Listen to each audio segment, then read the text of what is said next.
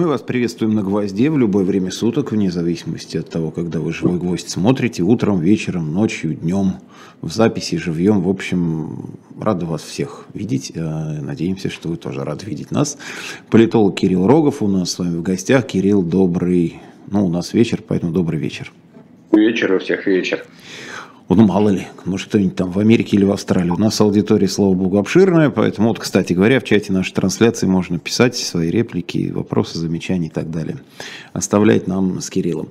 Ну что, тут подоспел годовщина, или еще не годовщина, а полугодовщина – ну, дата, тем не менее, полгода с момента начала специальной военной операции по демилитаризации и денацификации Украины. Вот давайте мы попробуем подвести какой-никакой общественно-политический, может быть, отчасти военный итог, боевой, я не знаю, там можно все, все слова от, от, от слова «война», происходящее у нас, там склонять их, спрягать с этим корнем, но тем не менее. На территории России надо быть поосторожнее в выражениях.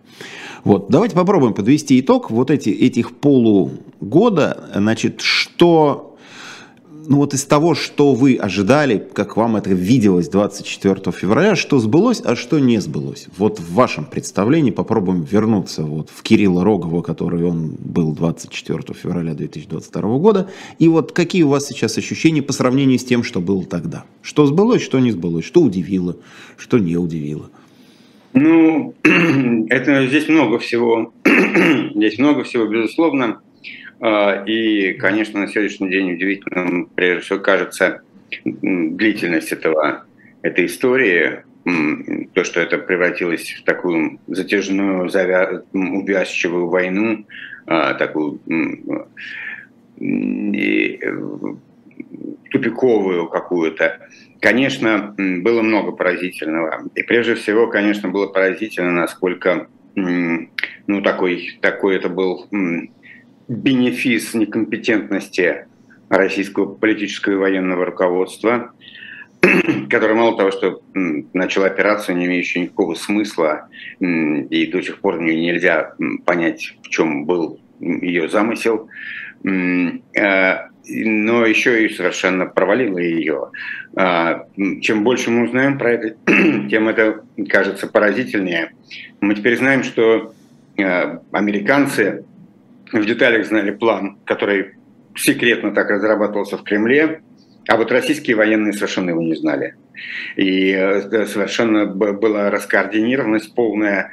Э, э, это просто удивительно. И вообще какой-то как, какой-то как, какой-то такой прямо это знаете такая эпической истории из жизни авторитарных режимов, вот вся это начало операции, все, что там происходило, э, отсутствие э, информации адекватной у политического руководства, какие-то авантюристические идеи, планы, э, совершенно утрата связи с реальностью, это все эти самые приближенные, которые не знают, чего собирается делать начальник, и он игнорирует их мнение и буквально втягивает свой план. Это все было удивительно. А, второе, ну, что удивительно, это а, то, что абсолютная беспомощность российского общества и России вообще. Потому что, как мне представляется, в общем, значительная большая часть элиты и значительная часть населения понимает, что его втяги втянули в какую-то совершеннейшую ну, катастрофическую какую-то яму. А, но никто не может с этим ничего поделать. Никто не может с этим ничего поделать, никакого сопротивления организовать невозможно. А, и это тоже такая эпическая картина авторитаризма и его последствий.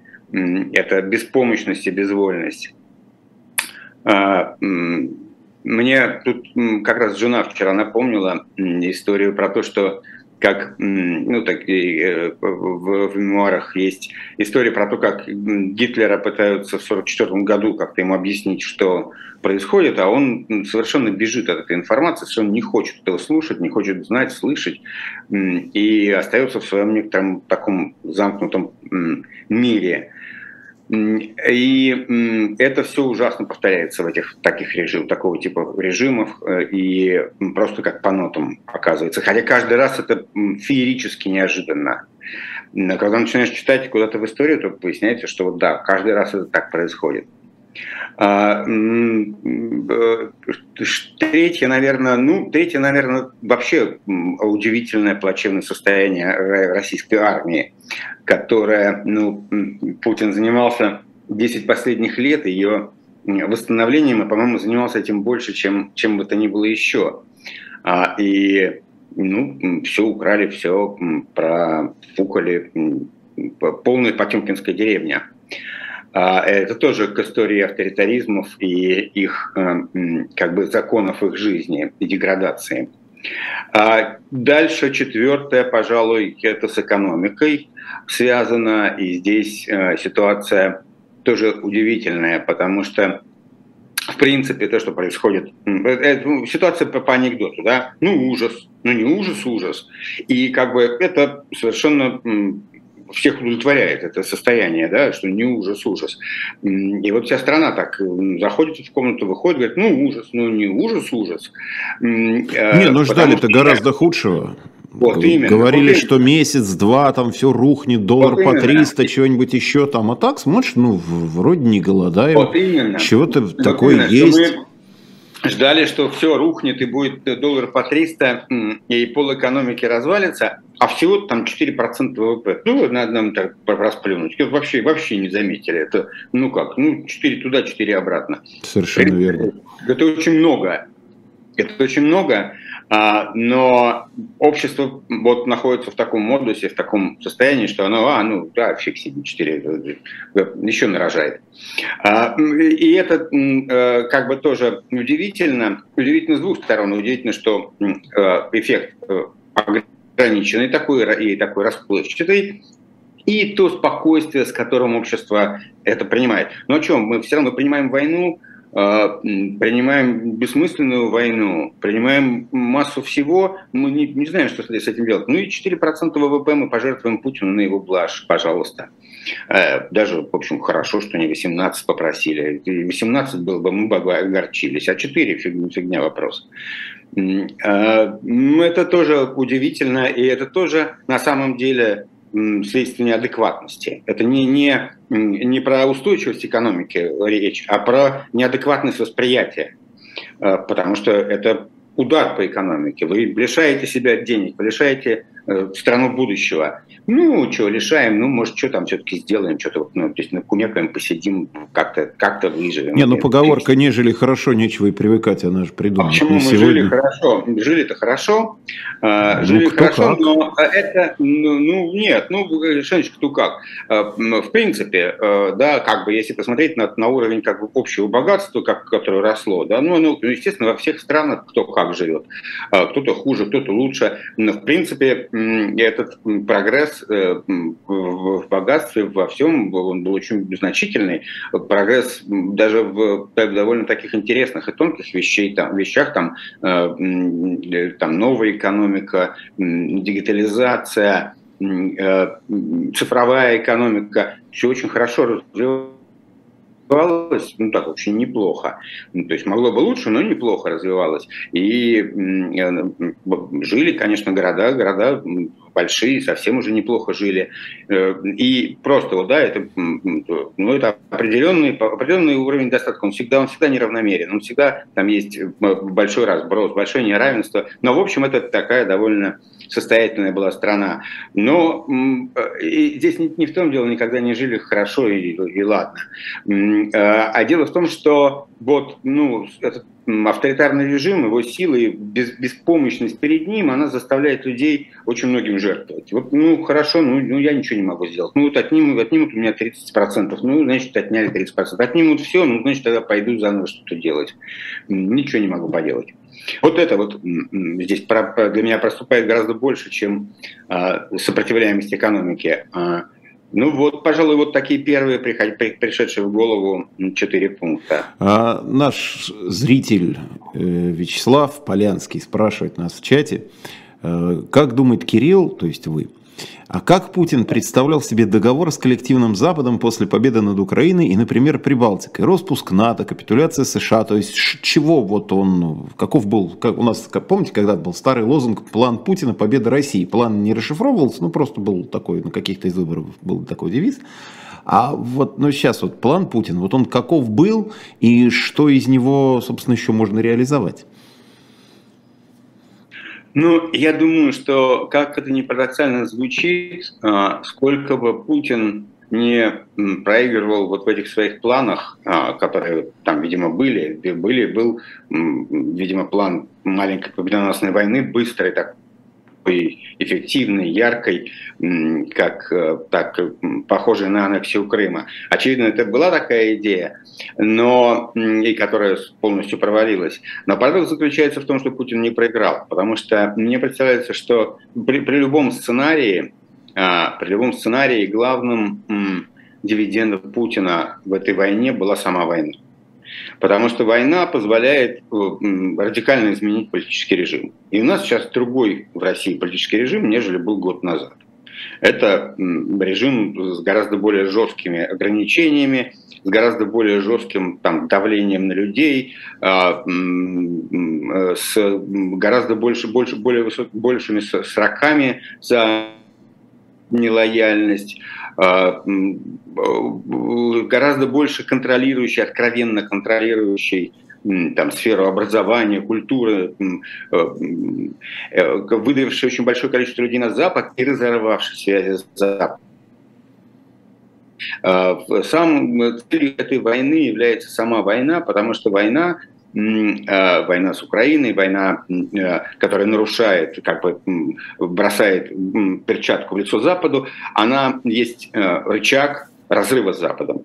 И этот разрыв с Западом есть главная цель, главная такая, она, она, она фундаментальная цель. И все, что отвечает фундаментальной цели, является ну, правильным, тактически правильным решением. Поэтому с этой точки зрения, то, что Путин ничего не добился там, ну, как бы не добился тех козырей, которые надеялся иметь на руках, это не делает его проигравшим, потому что в этом главном своем в этой главной задаче, в этом главном своем стремлении а, организовать какой-то радикальный разрыв России с Западом, а, он пока преуспевает. Ну вот как раз я у вас в Телеграме прочитал перед эфиром э, о том, что Путин в этом плане добился цели, то есть вернул наконец Россию в Азию, условно говоря, и оторвал ее от Европы. То есть у нас действительно азиатский, может быть, у нас и есть азиатский путь, может быть, это не путь Путина, да, который хочет, чтобы Россия была больше Азии, чем Европой, больше была условным Востоком, чем Западом, а может быть, это просто присущий нам, органический нам, близкий Нормальное существование. Кстати, вот недавно, я не помню, какая социологическая там служба проводила этот опрос, сравнение цифр 2022 и 2002 года за 20 лет. Э, отношение к западным ценностям и гораздо выше стал процент тех людей, которые считают, что с Запада нам идет зло, что это нам чуждо, что даже и брать оттуда ничего не нужно. Вот, в общем, прям вырос процент по всем почти пунктам вот этого опроса. Может быть, просто Путин да. делает то, что хотят, э, собственно, граждане? Просто отвечать а, чаянием народа? Как раз наоборот. Он, конечно, очень доволен вашими словами, и он делает то, чтобы вы так говорили. А, все, что, но а, э, то, что ему приходится устроить войну, а, для того, чтобы осуществить свои планы и осуществить этот сдвиг. Это свидетельствует о том, что это не получается более скромными средствами. И если мы вспомним всю как бы, историю вот э, такую после 2012 года, после неудачного возвращения Путина в Кремль, то там, если вы помните, сразу начались эти традиционные ценности, православие, такой вот новый как-то идейный курс. И этот идейный курс, в общем, провалился. Да? Выяснилось, что в тех же соцопросах выяснилось, что родители страшно, и, дети, и родители не хотят, чтобы какое-то православие было в школе, все, все, всех достали эти православные ценности, э, и они как-то сошли на нет православные ценности, только вот ЛГБТ запретили.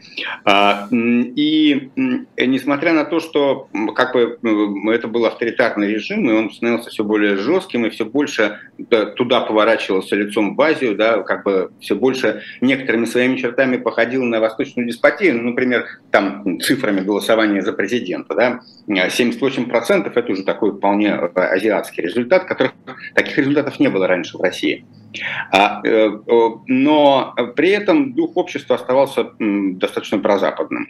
И, и совершенно верно, что в принципе в вопросах число людей, там, идентифицирующихся с западными ценностями, поддерживающих западными ценностями, оно падало. И, и понятно, почему оно падало, потому что ну, информационный фон так был устроен, как бы э, если все центры влияния с той стороны подавлены, то, конечно, и падает, э, падает вот это вот самоназывание Западом, да, потому что это, эта доктрина не формулируется. Это э, такая европейскость России европейская самоидентификация России, она подавлена во всех СМИ, э, таких наиболее массовых, в общем, она как бы выталкивается.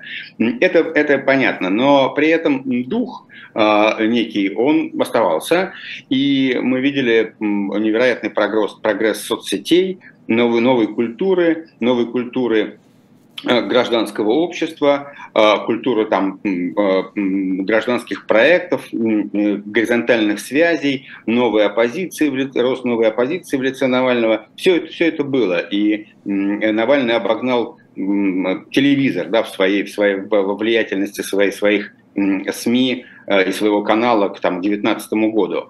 А, и в этом смысле вот весь этот поворот с этими декларированными еще в 2012-2013 году православными ценностями, он не очень удался. И именно война является результатом этой неудачи. Понадобилось очень сильное средство, которое бы перевернуло доску. И это удается пока.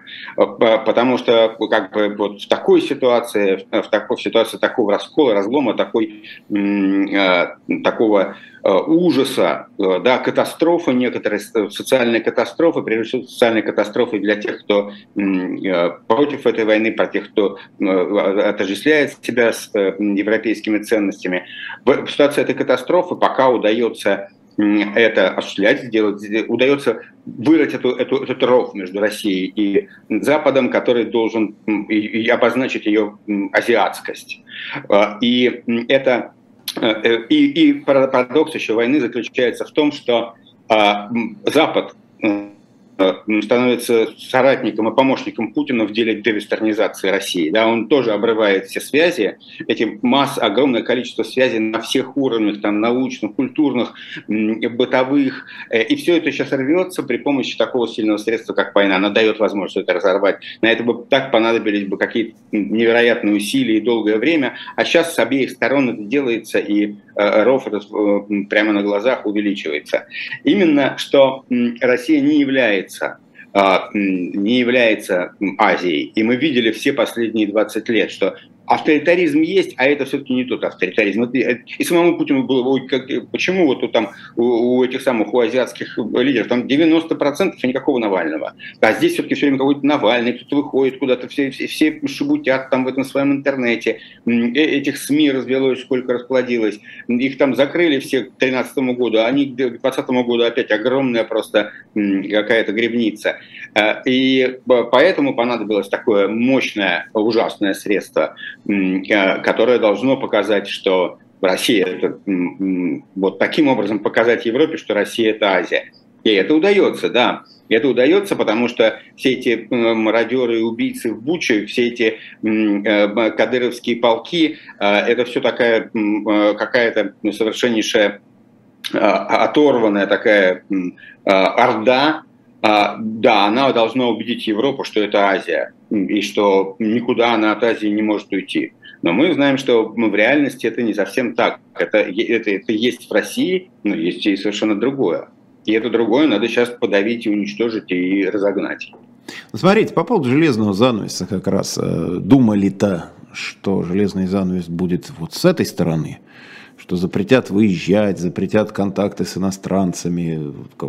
Просто же даже шел этот разговор там, в разных э, ну, там, государственных учреждениях, не только силовых, но там на уровне образовательных каких-то проектов, на уровне научных проектов. То есть стал устанавливаться контроль за контакты с иностранными гражданами. Шпионаж, государственная измена, много было дел по этим статьям.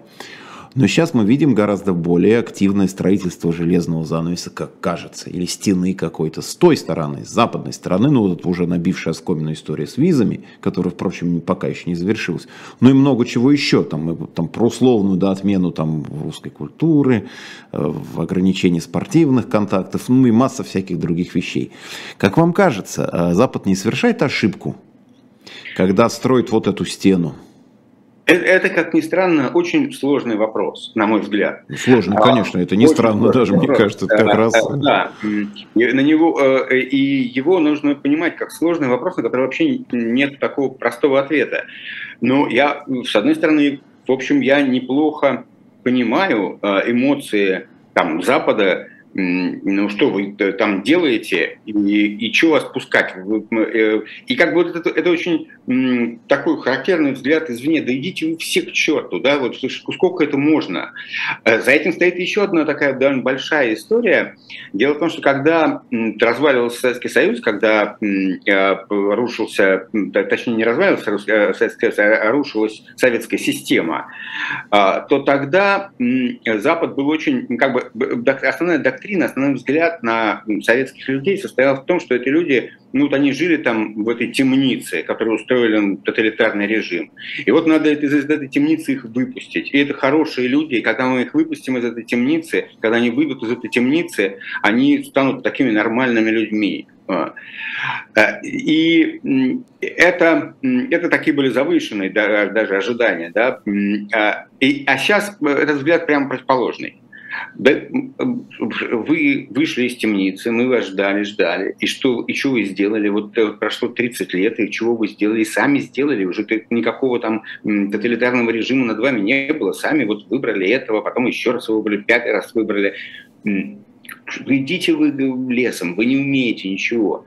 Э, это понятная такая эмоциональная реакция. И первого типа, как, э, когда ты не хочешь просто, чтобы здесь ездили и ходили по пляжам или по, по молам люди, которые там поддерживают тех, которые посылают бучу там этих головорезов. Ну не хочешь ты их видеть. А, это понятная эмоциональная реакция такая – понятна вот эта идеология, что ну, вы сами это сделали, уже мы вас, уже вас однажды освобождались от одного режима, но вы опять себе построили эту клетку, и вы неисправимы.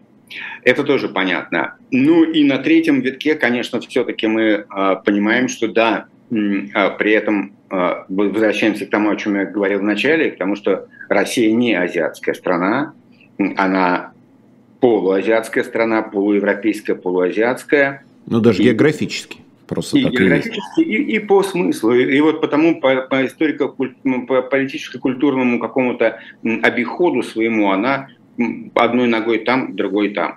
И понимаете, когда мы пытаемся сказать, что нет, вся, вся Россия – это Европа, это будет глупостью, и сделать это очень трудно.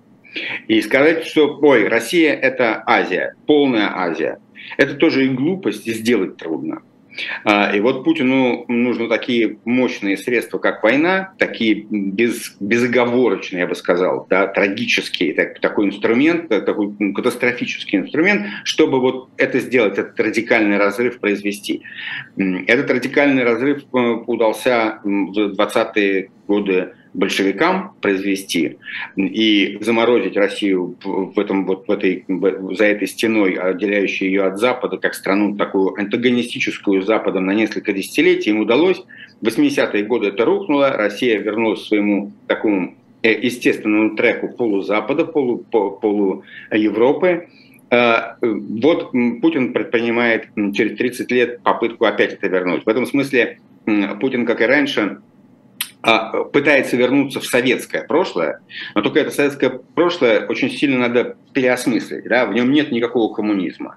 В нем а, коммунизм – это неважная шелуха того, что было. А советское прошлое для Путина – это ощетинившаяся страна, которая противопоставляет себя Западу, находится с ним в конфронтации, и этим обретая, в этом обретают свою, свой резон бытия, свою, свою, формирует в этом свою авторитарную такую восточную э, патерналистскую культуру. И таким образом ее сохраняет, эту, консервирует эту культуру и не пропускает, вытесняет из себя э, свою эту русскую, русскую традиционную полуевропейскость. Вот, это, вот это такого масштаба проекта, это такой вот попытка такого поворота. Ну смотрите, но все-таки про железный занавес. Давайте вернемся, я вас. Мы как бы вот про эмоциональную сторону мы поговорили. Эмоционально понятно, но политики же не могут жить одними эмоциями.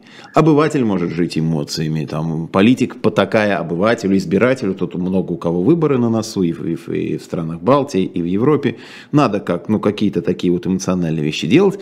Но если вот в этой вот всей ситуации предпринимать какие-то действия, значит, это должно быть как бы в поддержку Украины, солидарность с Украиной. Вот каким образом, например, запрет полный вот как бы на, на визы, на, на посещение всеми россиянами без разбора, вне зависимости от их воззрений и так далее. Вот каким образом это, например, может помочь Украине? То есть просто помимо того, что вы ставите здесь железный занавес, консервируете внутри вот эту всю ситуацию, людям уже деваться некуда, значит, они волей-неволей становятся или заложниками, или союзниками режима. И каким образом это улучшает ситуацию не только с Украиной, но вообще в Европе, в мире, делает его более безопасным, когда просто людей, вот как Советский Союз на 75 лет замкнули вот в этой вот всей значит, баночке, и Кому от, этого, кому от этого стало тогда лучше, и кому от этого станет сейчас лучше, вот в этой ситуации? Совершенно, вы совершенно правы. Вы совершенно правы. На мой взгляд, а, как бы, когда Зеленский выступил с этой инициативой, а, это было вполне грамотно.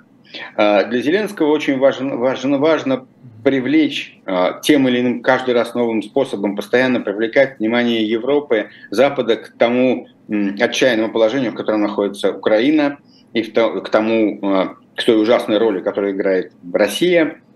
И э, это очень сильный информповод оказался, и э, он в этом смысле он очень профессионально, в смысле его задач и его интересов, его, его, его задач как, как, как лидера Украины совершенно профессионально. Ну, всколыхнул он, да, надо было да, всколыхнуть, да. он всколыхнул. Все, да. все это обсуждают уже которую неделю.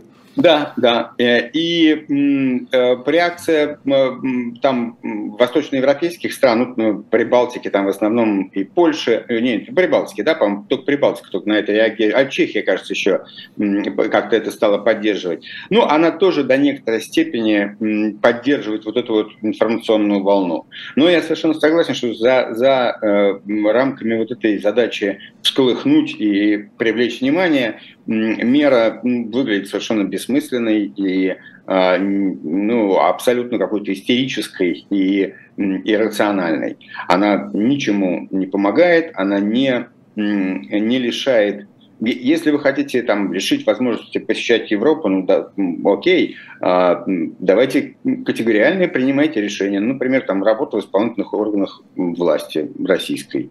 И до окончания боевых действий не давать никому, кто работает, и их родственникам, значит, визы. Вот, те, кто работает какие-то еще можно придумать категории.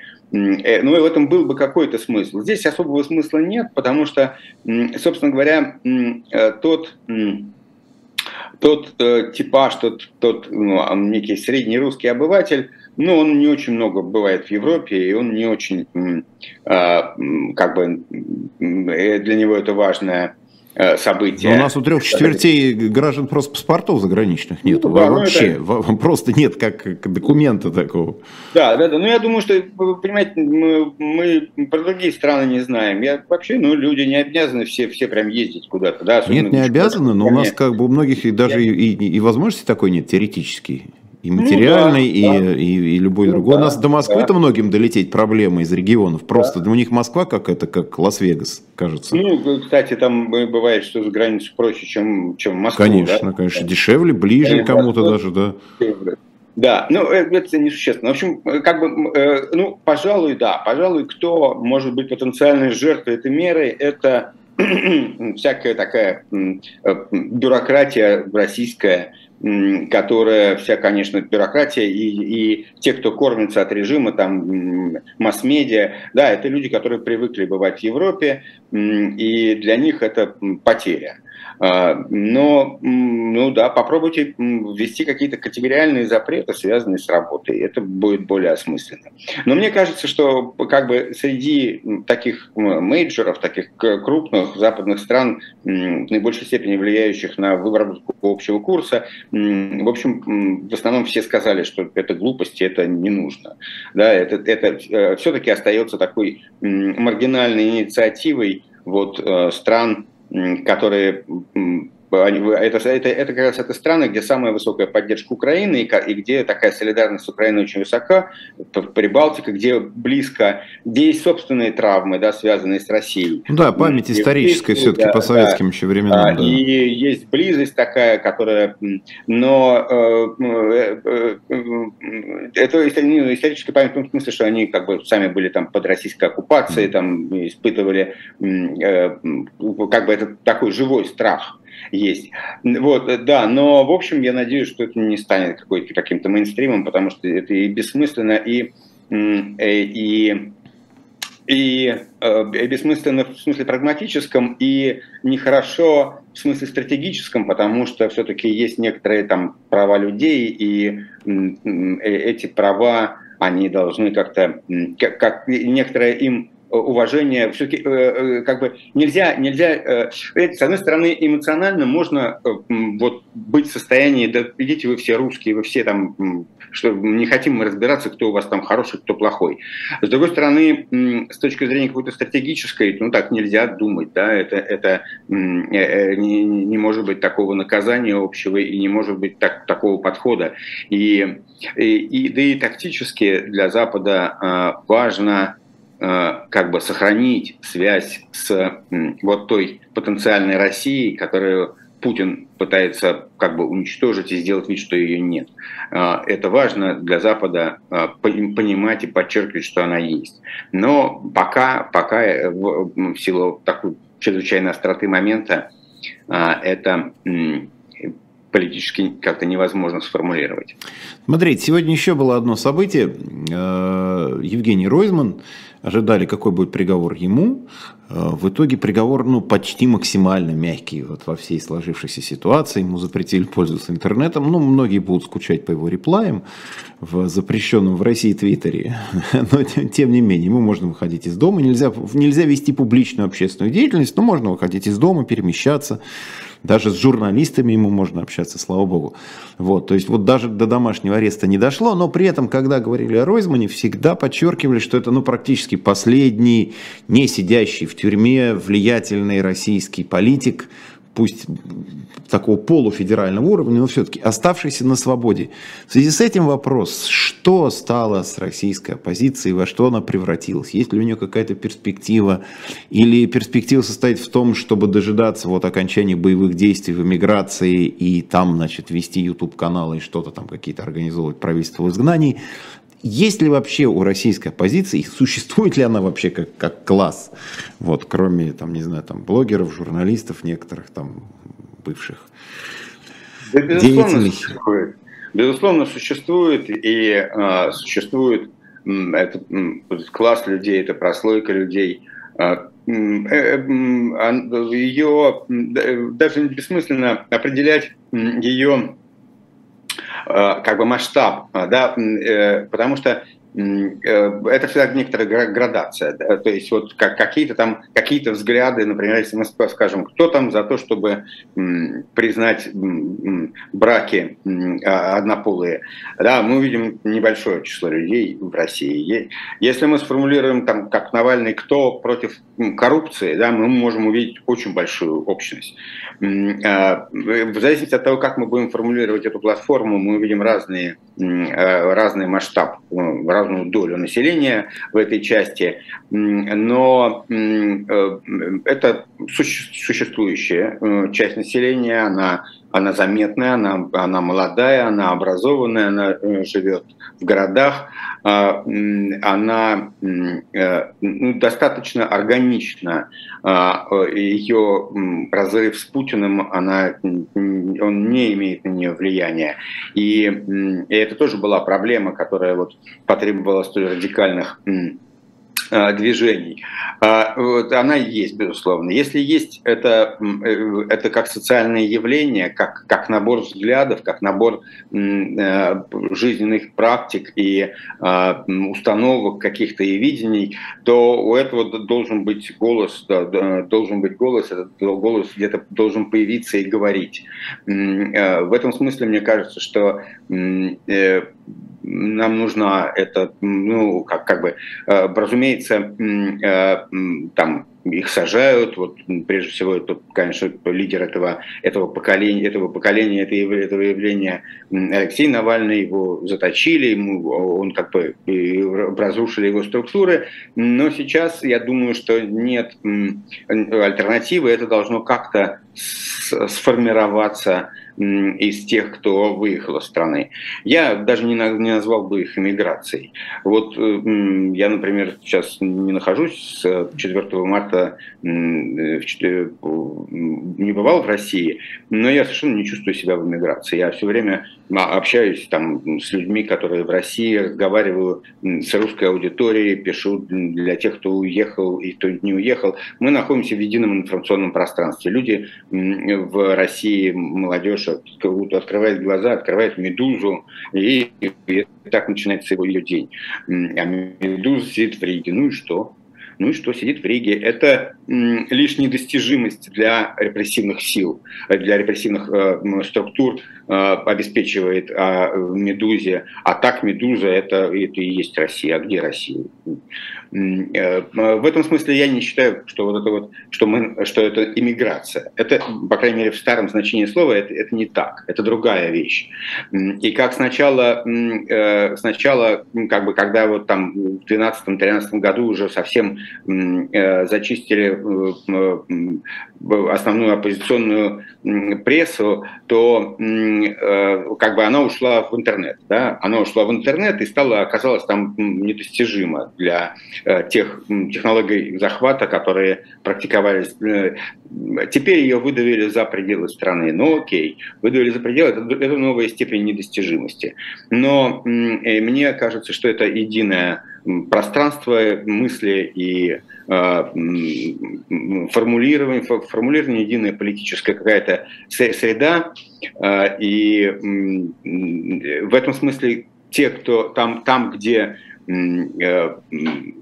Э, недостижимы для властей э, люди, там должна формулироваться повестка оппозиции, должна появляться какая-то какое-то ее представительство, даже не представительство, да, а именно она должна быть сформулирована как повестка, идеи, какие-то возможности, э, способы отношения к происходящему, способы смотрения вперед, они необходимы, потому что ну,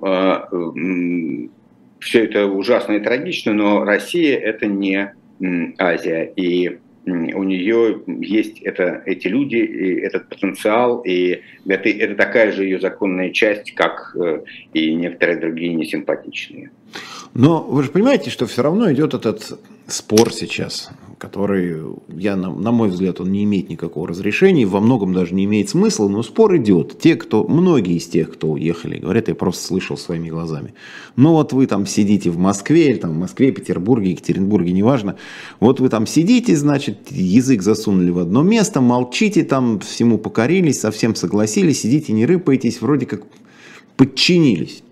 А оставшиеся тут тоже говорят, ну вот вы-то свалили, там сидите в зоне комфорта, можете говорить все, что хотите, но то, что вы можете говорить все, что хотите, потому что вам за это ничего не будет, вас там никто не достанет.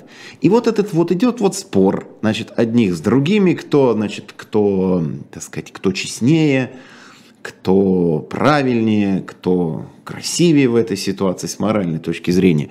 А, это вот, в общем, и тут уже имеет значение на территории, на какой территории находится человек. Здесь, там, потому что все-таки границы, несмотря на то, что информационное поле общее, но границы-то физически существуют. безусловно, есть э, большая разница, и она очень важная, и она очень ощутимая.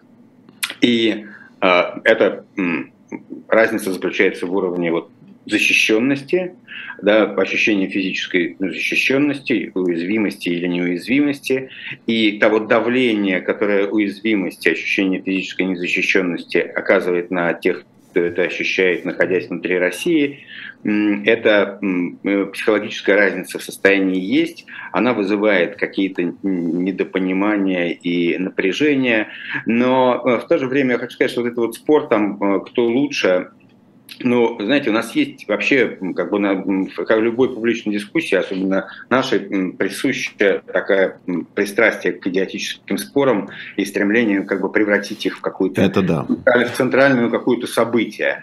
И э, это напряжение есть, это, эта разница есть. Она существует, но не нужно... Но это э, э, как бы... Она, она, она не так, не так существенно, она, она не так содержательна, как э, это можно подумать, почитав вот эти вот срачи в фейсбуках, да, и э, я вот знаю на самом деле, что там во многом, э, во многом это просто тролли какие-то, но под любой пост, который бы я не написал, обязательно два человека придут и скажут, а, да, да, я, ну вот, вот это вот, чтобы он начался вот срач на тему, кто уехал, кто остался. И это одно, совершенно однотипные э, высказывания, они, они троллинговые, они, они провоцирующие, и это не и это не тот, это не, не, это не тот спор, который идет. Это, это такой именно действительно брос э, дерьма на, на, на вентилятор, э, который, который очень многие любят и которым очень многие занимаются. Вот. Э, опять вернусь к тому, что но если мы начинаем говорить о чем-то содержательном, не о том, кто из нас лучше. Если мы сведем разговор к тому, кто лучше, уехавший или оставшийся, ну вот мы будем это самое, биться головой там об стол и говорить, а нет, лучше, нет, лучше. Ну, это, это, тут нету, нет, тут нету, в этом споре нет содержания и выхода. Но одни сделали так, другие сделали так. У тех, кто уехал, есть возможность за, за, за счет этого говорить то, что нужно. То, что нужно слушать тем, кто остался, и кто не может по, по понятным причинам это, это позволить себе говорить. И это преимущество ситуации, а не ее какая-то тупиковая да, э, не конфликт, а преимущество. И это сотрудничество, а не э, какое-то э, препирательство. Э, по крайней мере, должно таким стать. И в этом и есть э, какая-то зрелость гражданская в том, чтобы преодолеть те широковатости, психологические напряжения, которые здесь есть, и выйти к каким-то содержательным вещам, о которых имеет смысл говорить, перейдя вот то, то, что мы решить не можем. Вот примерно так. Смотрите, еще одна дата была на этой неделе, в эти дни, э, не круглая, но тем не менее, очередная годовщина ГКЧП. Э, тогда казалось, я помню, вообще был тогда 19 лет, казалось, вся жизнь впереди, вот сейчас-то все начнется, самое интересное, сил много, здоровья много, лет мало. Вот, в общем, вот, вот сейчас что-то начнется хорошее, интересное. Значит, прошло... Ну, как прошло... оно и случилось. Да, но недолго. Ну, то есть, вообще, нет, вообще, вообще в России жить интересно. Все эти 30 лет были интересными по-своему, по-разному. Но они были, они были не скучные, скажем так. Но просто не совсем тот результат через 30 лет, которого, о котором мы думали в 91 году. А, скажите, где вот эта вот развилка была? Где была ошибка? Может, никакой ошибки не было? Может, мы, то, с чего мы начинали с вами, вот как это, Россия, это ее путь, азиатский путь или не ее путь. Вот может быть э, э, победа над путчем, над ГКЧП как раз была неким историческим парадоксом. И мы просто вернулись в свое естественное состояние. Или все-таки на каком-то этапе, в какой-то момент, так называемые демократы, либералы, Ельцин или я не знаю, там кто его соратники, сподвижники, они допустили какую-то роковую ошибку, и что-то пошло не так. Нет, э, в теорию роковых ошибок, которые, опять-таки, у нас очень любят, и, и неких вот э, э, людей за них ответственных, конкретных, я совершенно не верю. Ну да, во всем виноват Чубайс, как мы знаем. Да, да. Это, конечно. И да. это сразу на все, вообще на все вопросы на отвечает. все вопросы отвечает, да. Вот, и, вот если бы просто вот Чубайс был не Чубайсом, а не, не Чубайсом, то все бы было у нас прекрасно. Вот, да? если, бы, если бы там Гайдар там не был университет э, таким этим самым профессорского вида человеком, а был бы там каким-то другим, то было бы все. Если бы там приватизация пошла не так, а вот так вот, то все было бы это.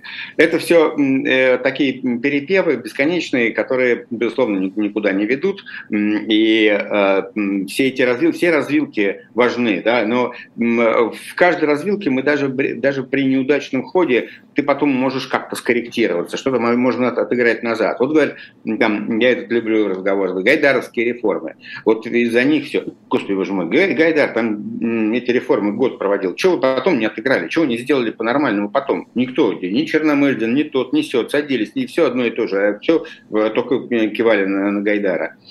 А, и, а, ну да, да, для меня Э, в этом э, тут, тут много, да, это, это, это история, это, это большая история. Почему и что. Знаете, я сегодня подумал, ну нет, это немножко другой разговор. А, это большая история, и мы, конечно, наблюдали э, какой-то такой Э, что качнулся, э, значит, маятник начал качаться в другую сторону. Это началось еще в конце 90-х, 2000-е годы, и появилось это, это спрос на сильное государство, на что-то другое, на, на какие-то другие вещи. А, и, но это было не страшно, это было не это было нормально в рамках какой-то коррекции. Да? Э, мы начали с того, ну, по крайней мере, я начал с того, что оппонировал вашему сформулированному вами вот этому взгляду, что Россия азиатская страна. Нет, не азиатская, она европейская, нет, не европейская. А где-то между есть и азиатская часть, и европейская часть. Они все время в каком-то таком э, определяют все время вот этот вот такой маятник движений. И был, было движение в одну сторону, после там 60 лет закрытости двинулось в открытость, э, общество раскрылось, потом начал, начался обратно немножко процесс, но, на мой взгляд, он не должен был вот развиться в то, что произошло э, в десятые годы. Э, десятые годы стали аномалией, и для меня вот одна, один из факторов этой аномалии – это, конечно, это нефтяные цены и нефтяное ревеню, потому что вот, вот видите, вот есть эта вот страна, где есть и такой, и такой фланг, и такой фланг, и они как-то между собой, и вдруг появляются такие деньги, которые можно раздать людям и дать им совершенно неверный сигнал. Дать им совершенно неверный сигнал, что нужно не, не, не увеличивать свой капитал, нужно не стараться, не конкурировать, а нужно вот собираться вот в эту, в эту распределительную пирамиду, и там все будет хорошо, там все раздадут, и у вас все будет там. И этот неверный сигнал, он, он, это гораздо глубже, чем просто вот, да, лишние деньги, и они э, портят политический режим. А, а эти деньги, они портят социальную среду, ее установки, ее представление о важном и неважном, ее какие-то приоритеты и стратегии. Выясняется, что выигрышные стратегии совсем другие, туда это начинает отстраивать общество определенным образом, и вот оно все в этой, ну не все, в значительной его части в этой пирамиде и а, теряет, теряет как бы связь с действительностью, теряет связь ну, вот с, с тем, с той необходимостью работать и конкурировать, которая лежит в основе рыночной экономики и открытого общества. То есть, в общем, деньги испортили нас нефтяные.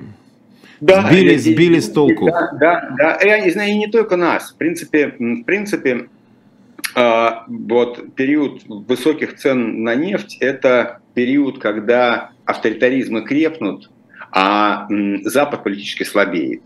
Потому что ценность вот того, что ценность взаимодействия с Западом, э, ценность инвестиций, она падает. Зачем, мы сами все инвестиции, вот взяли эти деньги нефтяные, это еще больше, чем инвестор какой-то приходит, а ничего не надо с ним договариваться, никаких не надо выстраивать правил, все крутим в рамках нашей системы эти деньги, и все, все пахнет, цветет, крутится, растают какие-то бизнесы, какие-то новые олигархи, новые новый уровень потребления, все это живет, и, и оно живет все вне э, ценностей конкуренции и э, конкуренции честной и каких-то правил.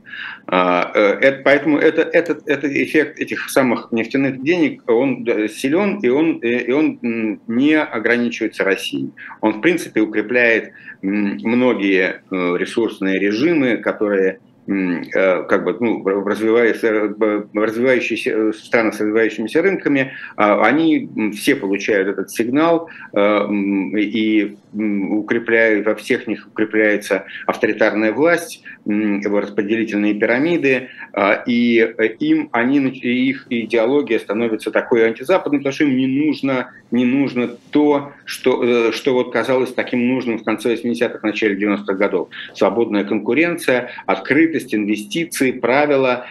Все это не нужно, потому что деньги зарабатываются другим образом, притекают к ним другим образом. Смотрите, у нас с вами осталось 4 минутки с небольшим. Я еще один задам вопрос, как раз ну, вот немножечко в продолжение темы ГКЧП, расставаний с советским, с тоталитарным, с авторитарным прошлым, как угодно это можно называть. А, я имею в виду памятники, которые остались от советской эпохи. Вот сейчас одна из тоже тем этих дней, снос памятником воинам-освободителям советским в Риге были там даже что-то похожее на протесты со стороны определенной части латвийского общества. А, вы про это у себя в Телеграме писали, но я хотелось бы просто, чтобы вы для, так сказать, для нашей более широкой аудитории об этом сказали. А, у вас такой своеобразный взгляд на эту проблему и на то, что с этими памятниками надо делать. Ну да, я, собственно говоря, написал простую вещь, что а, проблема заключалась, заключается в том, что эти памятники сохранились, потому что эти памятники советским воинам-освободителям, они несут в себе идеологию вот того тоталитарной сталинской империи, и эти воины никакими освободителями здесь не были. А, и э, мы должны понять, как бы надо разделить две вещи. Память о погибших, которая совершенно э, законная, правильная и очень важная вещь, она должна быть отделена от этого тоталитарного мифа победы и освобождения. Никакого освобождения Европы и не э, и тем более при Балтике не случилось. Э, один тоталитарный режим э, победил другой тоталитарный режим и стал устанавливать свои порядки. И в этом смысле глупо было так цепляться за эти памятники. И вот там какой-то межгосударственный договор России и Латвии был, в котором было прописано, что этот памятник должен сохраниться. И это ошибка, потому что лучше было бы вместо этого памятника снести этот памятник давно и поставить памятник погибшим, памятник лишенный вот этой вот э, идеологической, э, идеологического шлейфа э, сталинской империи, насилия и, и, и всего прочего. Совсем не может быть памятник погибшим в форме танка. Танк — это подавления, это символ беспощадности государства. И танки выходили, танки не только освобождали, там боролись с фашистами, но танки советский режим выводил в Будапеште в 1956 году, в Праге в 1968 году, в Вильнюсе и в Москве в 1991 году, выводил на улицы городов, когда там начинались волне, антирежимные волнения, именно чтобы показать вот эту мощь государства, которая может убить человека. И этот памятник не является памятником погибшему, погибшему. Его, его, его не должно быть. Э, это лживый памятник э, тоталитаризму и больше ничего. Но вместо этого э, стоило и русской диаспоре, и России самой побеспокоиться о памятниках, которые лишены этой, этого идеологического шлейфа тоталитарного и которые являются памятником реально погибшим. Ну что ж, я благодарю вас за эту беседу, Кирилл Рогов, политолог был у нас на живом э, гвозде у нас в гостях. И два слова о том, что ждет вас после этого. В 20.05 по Москве Евгений Коган и Маша Майерс Мани Токс, пастуховские четверки, которые вы очень любите и обожаете. В 21.05 Алексей Венедиктов и Владимир Пастухов. Ну и дальше даже будет сегодня Дмитрий Быков в Одине в 22.05. Вот такая у нас программа действий на нашем канале, так что никуда не уходите, не убегайте, лайки, подписки и так далее. Ну, в общем, вы люди взрослые, сами все знаете, чего с этим делать. Ну, а я Кирилл Рогов еще раз благодарю и всех благодарю, кто нас Спасибо. смотрел, писал, реагировал, ну и так далее. Спасибо, счастливо.